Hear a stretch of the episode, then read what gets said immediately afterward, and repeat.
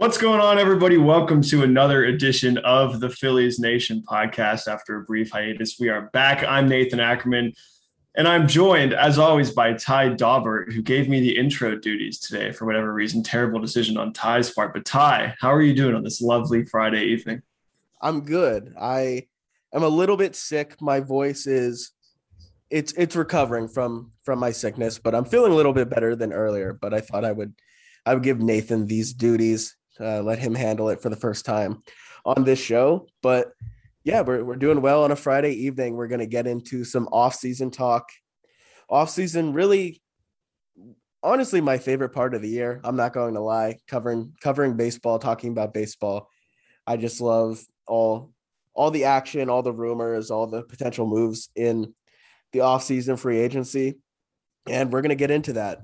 The past few seasons, off seasons, I should say, on the show. We've mapped out what our ideal off seasons would look like if we ran the Phillies.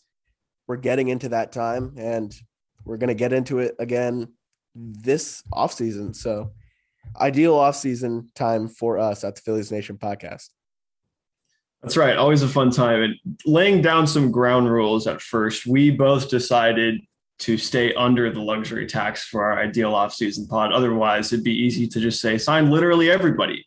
I know that's what a lot of people want them to do, but that takes away all the fun. So we stayed under the luxury tax. We used all salary projections projections, excuse me, from MLBTradeRumors.com, their their list of top 50 MLB free agents for this offseason and their salary forecast. So we stuck to all of those. And I think we can both agree that we put together realistic off seasons, maybe a little ambitious and hopeful, but definitely nothing that like couldn't possibly happen. So again, we say ideal off season for a reason. It's not like, you know, I, I don't expect any of these, well, maybe one or two of them to actually happen.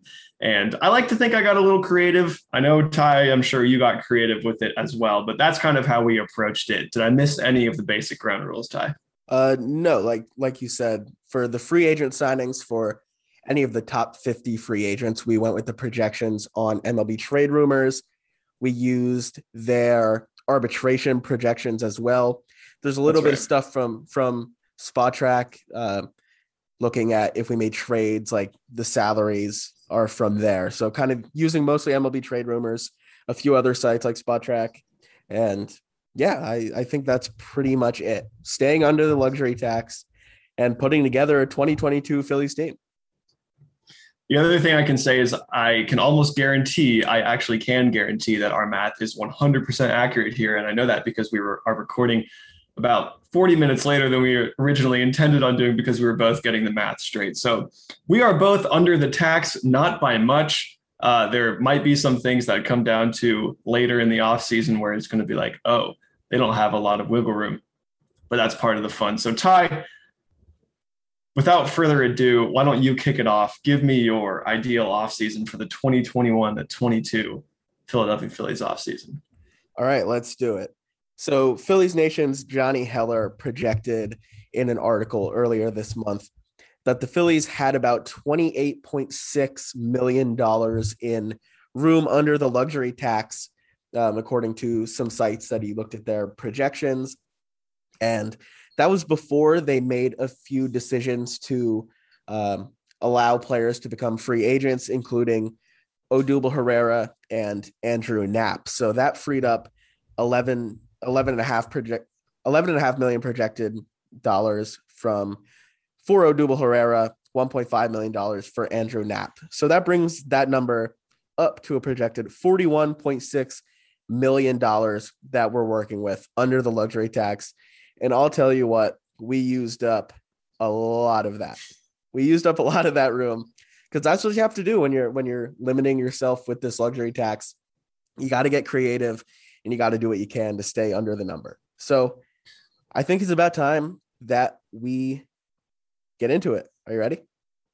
Yeah, I think also the other reason we stayed under the tax was not just because it's a lot more fun and easier, you know, or harder than just to say sign everybody, but it seems like once again they're not going to go over the tax. Like if it was a, a, a, you know likely thing that they would end up paying the luxury tax, maybe we would pay the luxury tax. But you know, Dave uh, um, Dombrowski was talking last was it was it last week about how they have a number in mind. He wouldn't say what the number was for competitive reasons, but he said we have a number and he said it's not that restrictive, but they have a number. I to me it just sounded like it was the luxury tax. So that's how I interpreted things. But I think that makes yeah, it even that, more. That seems like what they've been operating with, except for last offseason with COVID and no fans and everything. It was a little yeah. bit lower but that does feel like the general kind of guideline they've been using over the last few seasons since they've you know signed harper and everything all right ty let's right. get into it are you ready the first move I'm that i am making first move i am making as the phillies head of baseball operations i'm calling up the los angeles dodgers and i'm trading bryson stott francisco morales and kyle gibson for one Cody Bellinger. Oh my God. You did not ease into it at all. I thought you were going to start with some of the more, uh, what's less chaotic. Wow. No. Wow. Okay. All right. Explain yourself. Explain yourself. So Cody Bellinger, a really down year. He battled injuries, um, had leg problems, shoulder problems. You think back to last postseason, he dislocated his shoulder, celebrating, I believe, a really bad year for his standards. But this is a guy who's a former MVP. He's projected to make about $16.1 million next season in arbitration. And he put together a, a good postseason with a lot of big moments, frankly, for this Dodgers team. And now the Dodgers probably going to lose both Corey Seager and Chris Taylor. I, I think that's probably fair to say, if not safe to say. And I think that Bryson Stott could be someone they view as the shortstop of the future for them. And while maybe the Phillies could also see that, I think that they're in more of a position to want to go for somebody who has major league experience, who has that kind of that kind of track record. And then also for the Dodgers, you know, maybe Kershaw's leaving. They have some other question marks. They get Kyle Gibson, who was good last year for the most part. Really kind of stumbled down the stretch for the Phillies. He's he's a guy that I if I was the Phillies, I wouldn't I wouldn't want to lock him into the fifth starter spot to be honest because of just some of the struggles he saw. Maybe the Dodgers think they can help him pitch the way he did with the Rangers. So I really think and then you add in Morales who's a guy with upside, maybe he's if the Dodgers turned him into a good reliever, I don't think that would be a shock to anybody. And I just think this is a fair trade for all sides, all things considered. The Phillies, they have a hole in center field. They got their center fielder. You're giving up Bryson Stott. Have you seen what he's been doing in the Arizona Fall League? I have. And that's why that's why you're getting a former MVP in return.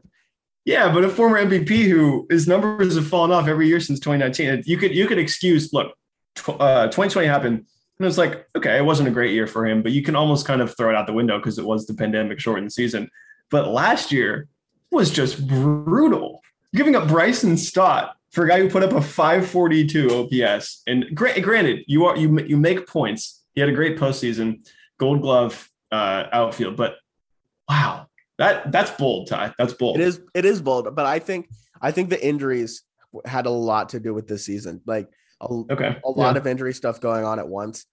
I just think it's yeah, you say that's bold. And but if the Phillies, you consider their situation with where Harper is at this point in his career, where Wheeler is, where all these guys mm-hmm. are, what would be bolder is you go into you go into 2022 with either out a shortstop, you roll out a guy who was a pretty horrendous shortstop in Didi Gregorius next year. We can get into that a little bit later. Or you head into 2022 with a shortstop who's never played in the majors. Now that that would be that would be bold, I think. Okay. Well, you you've you've created a, uh, a you've created a hole. I mean, they, they already have a hole at short, you could argue, but now they're not going to fill it with Bryson Stott. So I'm I'm curious to hear so the rest you, of your would you like ideal to hear, season. Would you yeah. like to hear who they're going to fill it with? I, I would love to. They're going to fill it, uh, it a contract, five years, one hundred million dollars. They're going to sign a division rival, Javier Baez. Wow. Again, a guy coming off a not so great. I mean, he had a good conclusion to 2021, yeah. but other than that, the last few years haven't been outstanding from Javi Baez. Correct. But he's still a guy that has great defender, ability to move all over the place. And I still think, while he's not of the caliber of the Correas, of the Seagers, of Story is arguable, just um, maybe because of the season that he had. I think I think Javier Baez for $20 million, yeah, maybe he's not like an MVP contender like he he once was, but I still think that's a, a fair deal for a player who is who's really good. See, the, the, the thing I was thinking about Javi was it might be smartest for him to take a one year deal, high AAV or something like that, go prove himself, have a great season, and then hit the market without the other guys to compete with, and then he makes some real cash. That would that would not surprise me if that were to happen, but the parameters we chose, we used the MLB trade rumors projections. So yeah, that's what I went with. So like that's it. how I'm filling shortstop.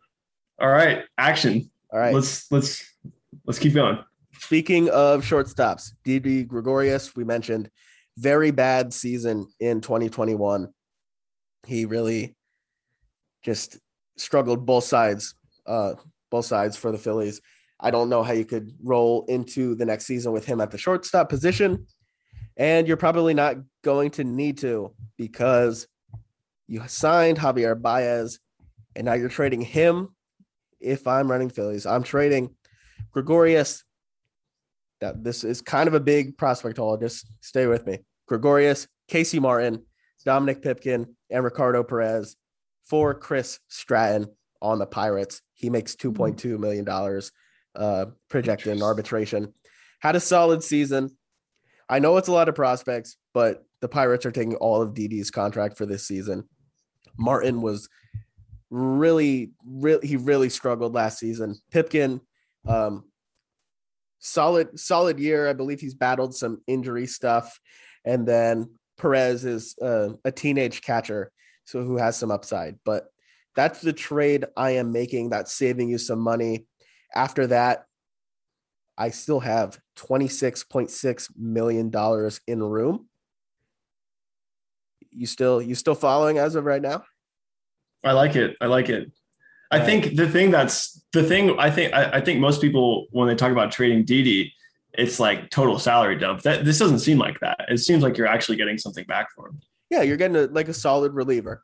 And who's not who's not Josh Hader, Craig Kimbrel, some of these guys that might get traded. Mhm. But he's someone that is not exactly of a ton of use to Pittsburgh right now because they're going to be bad. Really bad. And then they get some they get some prospects back, and Didi's only for one one season. So then, twenty six point six million dollars in room. I'm going to sign Rich Hill for two point five million dollars. He's kind of taking up that spot that's left by Kyle Gibson in my trade to the Dodgers. After that, I am signing Brad Miller for $3.5 million, bringing him back. The DH is going to, we're, we're under the assumption that the DH will be back in the NL after a one year hiatus. That just kind of leaves you with some options out there. He can platoon different spots. So I'm going to, I'm bringing him back. After that, that, le- that leaves us with, looks like $20.6 million in room. I'm going to sign Hector the Protector Neris for two years, $15 million. I don't think there's a way they can let this guy walk. He's too important to this bullpen. Would you agree with that? Okay. Yeah. Yeah. Yep. I do. So seven and a half million dollars on him. That gives me $13.1 million in room, which is about two moves worth. I'm bringing back someone you could argue is a Phillies legend, Aaron Loup, for one year, $6 million. Aaron Loup. You could who- make that case. Yeah. Aaron Loup, he, he made nine appearances for the Phillies, four innings in 2018. He was excellent for the Mets this year. Probably won't be that good again, but still a solid addition. How much? How much were you?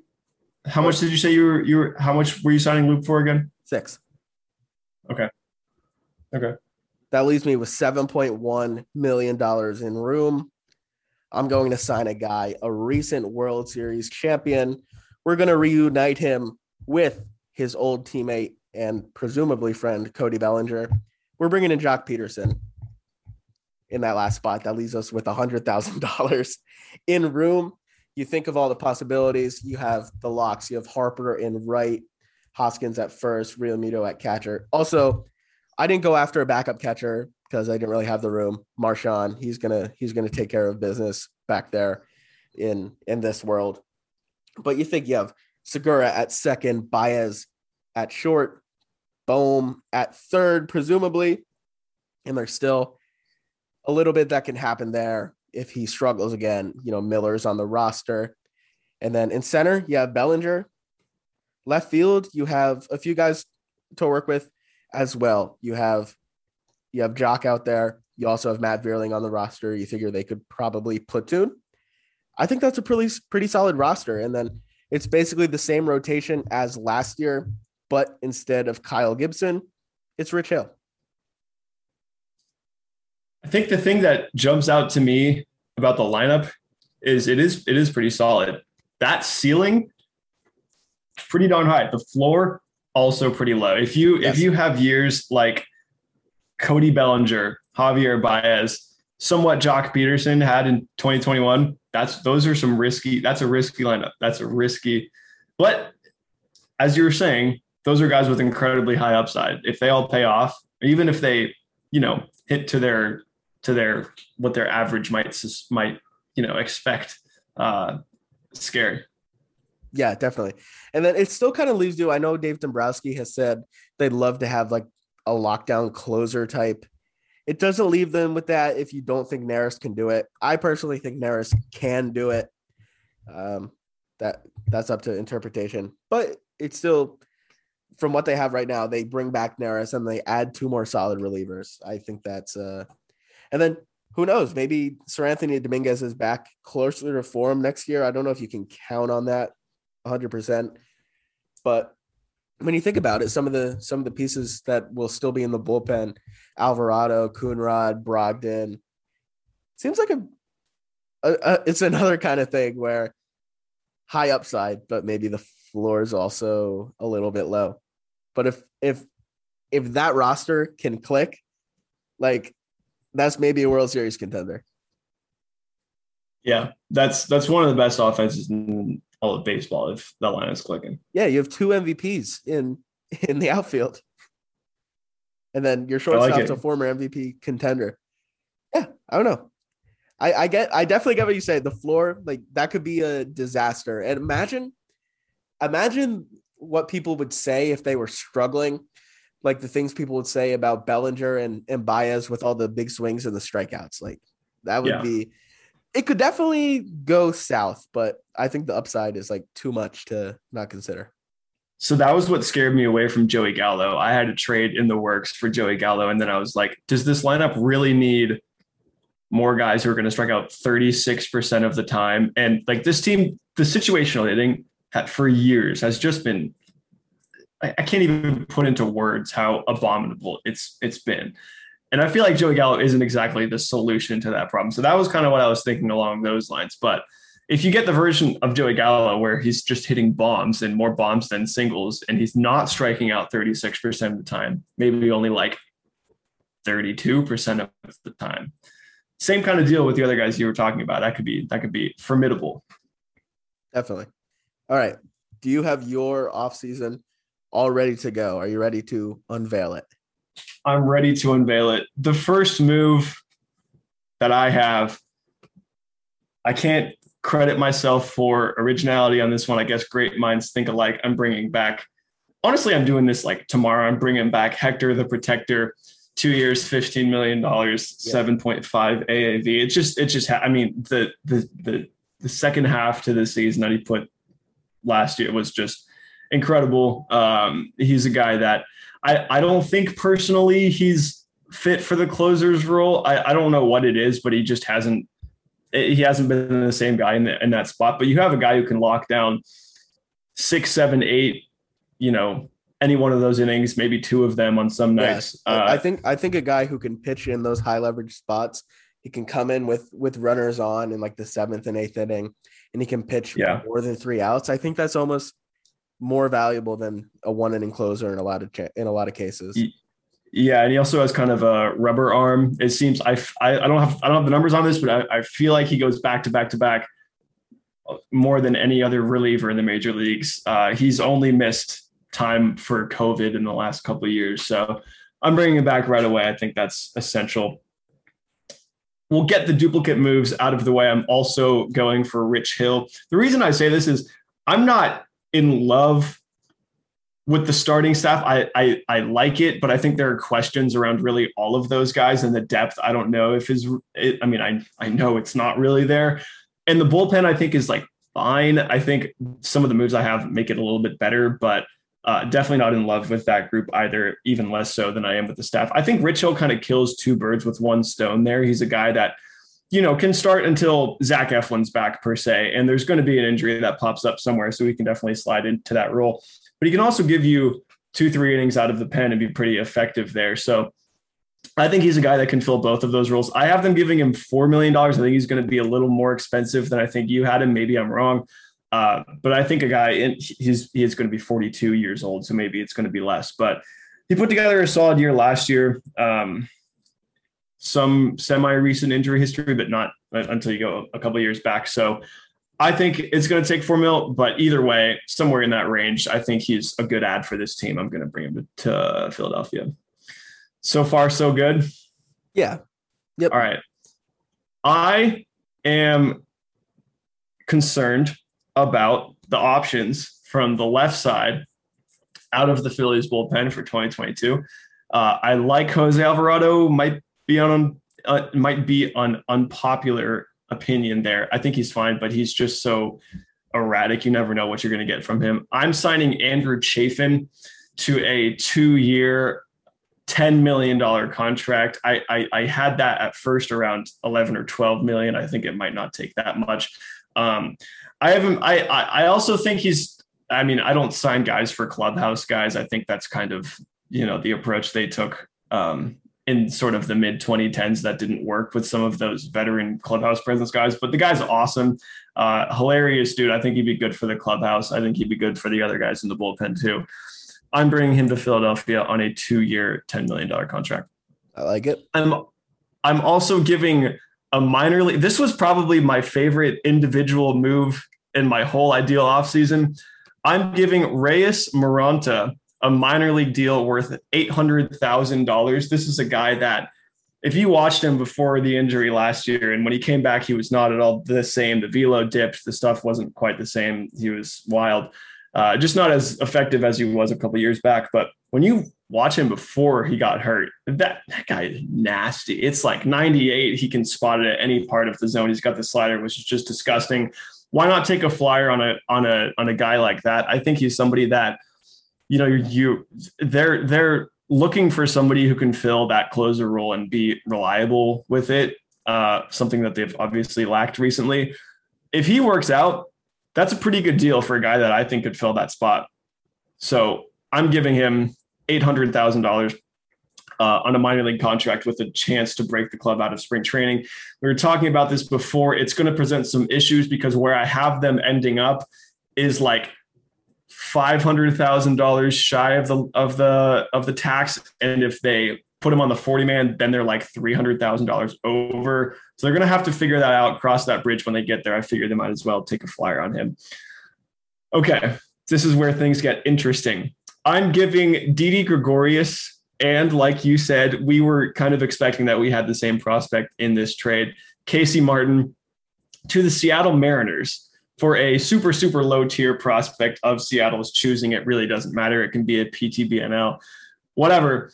Um, they're taking on all of Didi's contracts, so that's why I'm throwing in Casey Martin there too. Can also throw in Kyle Dohy if they want, if that really must get it over the hump. Um, but that's kind of where I'm feeling. I feel like he would mesh with that team pretty well. Their whole fun differential kind of thing. Uh, I, I, I don't know. Feels like he'd be a good fit there. They need a second baseman. I think they, they might take that, and they're also a team that's not so aggressive that they're going to push all their chips in when now they're they're also building for the future too which is why i'm giving a guy like casey martin who has upside but as you said struggled in 2021 i'm giving him to the mariners see what they can do with him. Worst case he doesn't work out. They got Didi there one year. Uh, maybe he fills you know a niche little role for that team maybe he starts every day whatever not asking for a lot in return just take on the contract and like I said, some super low tier prospect. Okay. Francisco Morales, I am also trading, along with Johan Rojas for Kevin Kiermaier. And the reason I say that is sure, Kevin Kiermaier is not the greatest hitter in the planet. That's kind of an understatement. This team, for the last decade, has just not cared a lick about defense, and it's cost them. It was terrible in 2021 they can't go forward like that. They're going to have to start putting some thought into the defensive side of things because last year it was hard to watch. It cost them multiple games. And I think the sort of approach that they've been taking recently where it's just like let's get the best hitters we possibly can, not worry about if they can play in the field. It's it's hard to watch and it doesn't work. And it's not like he's the worst hitter if you plug him in toward the back of the lineup, he can, you know, do a little bit of stuff. Uh, but you're obviously trading for the glove here.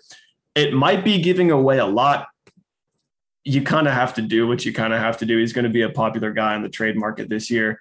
Uh, Morales struggled obviously as well. Rojas is super promising, but you know something's got to give. And I think the one thing that the most recent World Series champion Atlanta Braves showed is that at some point you just have to go for it. And at some point you can't.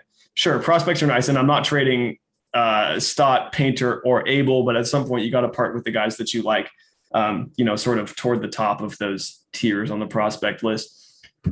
I'm getting the defense here. I'm getting a guy who can who can provide some sense of defensive stability up the middle, trading for Kevin Kiermaier.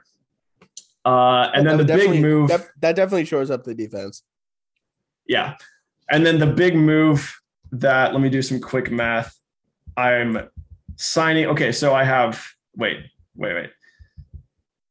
Sorry, one sec. Minus equals. Okay. So I've only spent about 14.5 million so far because I offloaded all of Didi's contract, uh, which means I have about 27.1 million dollars to spend and 26.6 of those dollars are going to Kris Bryant. Welcome to the Phillies.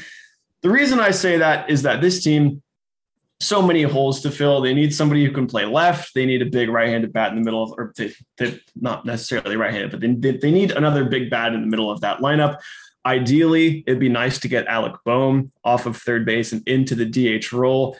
They get Bryant to Philadelphia. They kill like three birds with one stone. Harper's friend, guy can rake. That's my ideal I like offseason. It. I like that. He he has the ability to play different positions. If you yeah, if you want Bohm to play third at times, he can play left. He can play third base. That's where he came up. You know, Kiermaier needs a night off or whatever. He can fill in in center field a little bit. I do I do like that move. I thought about many ways to get Kris Bryant. I've talked to some people, um, you know, just just different people who follow the Phillies and they come up with their own off seasons like we do, and some of them want Kris Bryant, like maybe even to play center field every day. Kris Bryant is a popular name among people who follow the Phillies, I would say. And yep. I think it would be a good addition. It seems seems like he's been like for a few years now, not exactly the white whale in the sense that Harper Machado was like we're going to be, but a guy that that people who follow the Phillies have really kind of longed for. Yeah, it seems like every, you know, every trade scenario, there's always somebody who's talking about Kris Bryant to the Phillies. Um, and the Harper factor, I, I, you know, you don't obviously, you obviously don't want to build a team based on who's friends with your star, but I don't know, Harper would have some fun with it. I think that'd be a really good ad. I think it would solve a lot of problems for this team. Um, one of the guys, I'm, I'm going to mention a couple guys that I tried to find a way to acquire, and if they were going to go over the luxury tax, these are guys who I would want to see in red pinstripes. Um, one of them is Kyle Schwarber. I was actually thinking about him instead of Bryant. I was I was thinking about Schwarber and then a few other small ads uh, instead of the Bryant one. But you know, you get that left-handed power bat uh, apart from from from Harper, who just hits absolute tanks. And his left field defense is like it's it's not great, but it's gotten better from what it was early in his career. And then you have Kiermaier in center, and it almost kind of makes it okay. But then I was like, okay, it doesn't really solve enough problems for this team. Like you still have Bohm at third. If you put him at DH, then you still have Bohm at third too. And it's like then if you if you put Schwarber in left and Bohm at DH, then who plays third? Probably Jean Segura. Stott goes to second. Then who do you get at short? They don't have enough money to sign, in, in my opinion, any of the big ticket shortstops. So that was a guy that I would like them to try to, you know, at least dip their feet in the Kyle Schwarber waters, but I don't know if it's going to be possible. And then another guy who I tried to give an incentive laden contract was Justin Verlander. I think it'd be a really interesting ad. Again, like I said, I'm not totally 100% in on the starting staff. I think that a guy with postseason experience and a guy who, I, the last time he pitched, the last full season he pitched, he won the Cy Young. So he's 39. He's obviously getting up there in age. He's had injury problems the last couple years. But if you're getting a healthy version of Justin Verlander, that's helpful. And I was I was sort of thinking something where they pay him like a base salary of something like six million, but then give him 750 grand per start. So if he makes 20 or 25 starts, it's probably more in one year than he would get um, you know, in like absolute money from any other team. But then I was like, but then that also counts toward luxury tax. And then it's like you don't want to give Justin Verlander $25 million when you're already pretty financially uh what's the word? constrained. So I kind of threw that one out the window. But if they had more money to spend, that's a guy who I would like to see in Philadelphia. Um, but yeah, and then there's obviously the big free agent shortstop that, you know, Correa Seager probably going to be upwards of $30 million. That's just too much for a team that doesn't have that much money to spend. So I was thinking about Trevor Story for a bit around 21, 23. Uh, I think MLB trade rumors had him at, but the home road splits kind of got me. I don't know if I really wanted to give him seven years like they were projecting or six years like they were uh, estimating. So kind of shied away from that. And that was that was my thought process there. Now, can you take us through your everyday starters for the for the players you did acquire? Yeah. So catcher, you got JT, first base, Rhys Hoskins, second base, Jean Segura, shortstop, Bryson Stott. I have him winning the job out of um, spring training. Third base, Kris Bryant. Left field, I'm giving Matt Vierling that job and seeing what he can do with it. I was really encouraged by what I saw last year. He just hit everything so hard. Uh, center field, Kevin Kiermaier. Right field, Bryce Harper. DH, Alec Bohm. Which I think, by the way, I think a move there for Alec Bohm would help him on the offensive side a lot.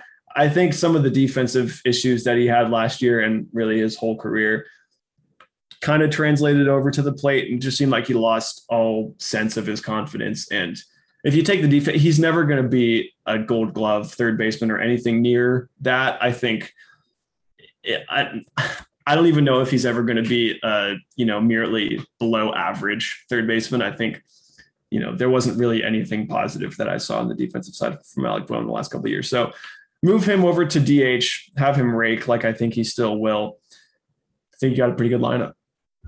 Yeah, that would be a good lineup.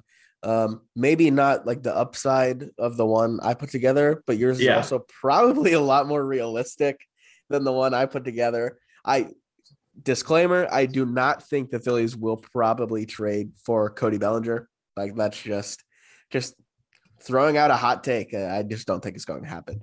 But maybe it could. I like I don't think it's the most unrealistic thing that you could ever imagine. I think it's like not likely, but could happen. If that happened, I don't think anyone would be like completely shocked. So that's kind of just what you're what you're going for and kind of a, a thought experiment like this, what could happen and what puts you in the best position if you're running the team uh, for the if those things were to happen. Any other any other thoughts on either one of our off seasons? So we were talking about this actually just before we started recording, but one thing we both have is Rafael Marchan at backup catcher. I had a tra- I was thinking about a trade that would send him and some way to get Didi in that package, and then also a prospect for like Joey Gallo. Um, but there wasn't really a fit there. Um, so I ended up keeping Marchan, and I actually think he's a pretty good option for the defensive catcher spot. But part of the reason I was thinking about moving him was what Logan O'Hoppe has been doing in the Arizona Fall League. He's just the guy is a stud, And but also I think you can never have too much catching as an organization. So yeah. The the only thing there is I kept Marchan because of the financial implications of all the other moves I made. I just value them more than the backup catcher position. Yeah, he's a good defensive catcher, but I don't think that's what they need with how much Realmuto plays. And it's not like he's Wilson Ramos. You're not putting in a defensive replacement. So it doesn't matter as much how good the backup is on defense. Now, in general, it's not going to matter as much if there's a DH, but there were too many yeah. times where it felt like Andrew Knapp was like their only bench option as a pinch hitter. And I think if there's no DH, they probably do need like a much better offensive backup catcher that can yeah. pinch hit.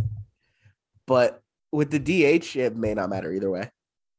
Like yeah, that was how I kind of I kind of factored the I kind of factored the DH into like my whole ideal offseason because I didn't really I didn't really think I mean I thought about a bench. I thought I I thought about Brad Miller. I thought about uh, Josh Harrison briefly in there, guys like that. But then I was like, I don't know, package all that money and spend on a guy who can absolutely rake. You, you don't. I, I I don't think the bench is going to be super important. Maybe I'm wrong, and then they have guys there that can be semi decent already. Like Nick Maton is fine. I think Matt Vierling, if he eventually doesn't have a starting job for whatever reason, can be fine in that in that role. Maybe there's money to bring Brad Brad Miller back somehow. Um, yeah, that's kind of what I was thinking. I tried to bring Freddie Galvis back as like kind of my utility guy, and it just it just didn't work because I real I, I had originally done it, and I realized like I don't have a starting left fielder right now, so I had to I had to let him walk free so I could bring Joc Pederson in because it just it just didn't work with the the restrictions that we had because of luxury tax.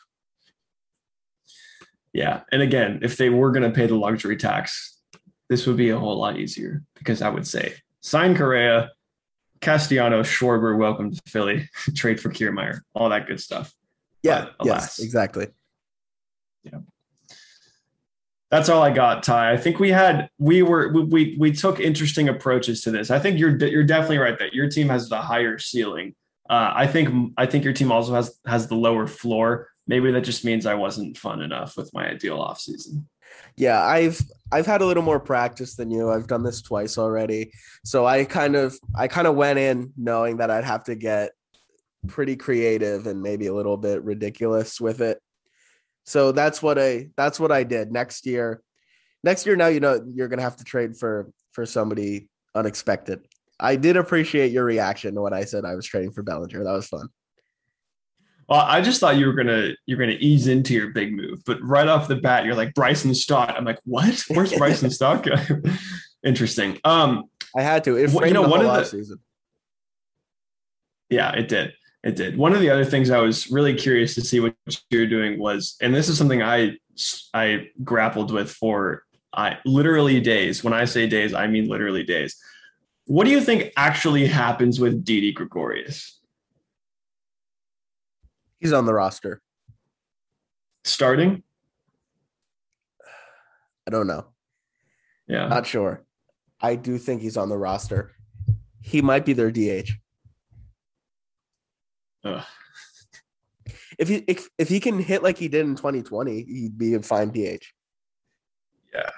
2021, not so much yeah, not, that, that's not pretty much, much, it. I just don't, I just don't think I like to trade Didi for somebody, for somebody of value. Like just how I described it. It took a lot of, it took three, three like decent prospects, and I don't know if that's something they're actually going to be thrilled about doing. So I think he's probably yeah. on the roster to start the year. Who knows though? Things can definitely change in the meantime. That's right. All right, that's that's all I have for my off season. I want to I want to thank Johnny Heller for putting together his um off season article with how much room the Phillies have. He unfortunately could not be here for this episode. He normally loves putting together his off seasons, but he just couldn't he couldn't make it tonight. So shout out to Johnny. Everyone follow him on Twitter at Johnny Heller if you don't already. And follow us, follow Phillies Nation at Phillies Nation. I'm at Ty Daubert. What are you? Are you just at I think, I'm, Ackerman? I think I'm at Nathan Ackerman underscore. All right. Everybody like give us a follow. That's all I have. Thanks for listening to everybody who tuned in for what is the most fun episode of the year. Yeah, like Ty said, thank you everybody for tuning in. What is always one of the most fun pods. Actually, this is my first time doing the ideal offseason pod, but certainly seems like one of the most fun pods of the year and of the offseason, particularly. Let us know in the comment section, Phillies Nation, wherever on Twitter, whose ideal offseason you liked more, whether that's more realistic, higher ceiling, lower floor, all that good stuff. We'll be recording another edition of the Phillies Nation pod next week with a very special guest that we're going to keep a secret for now, but definitely stay on the lookout for that. Until then, thanks for tuning in.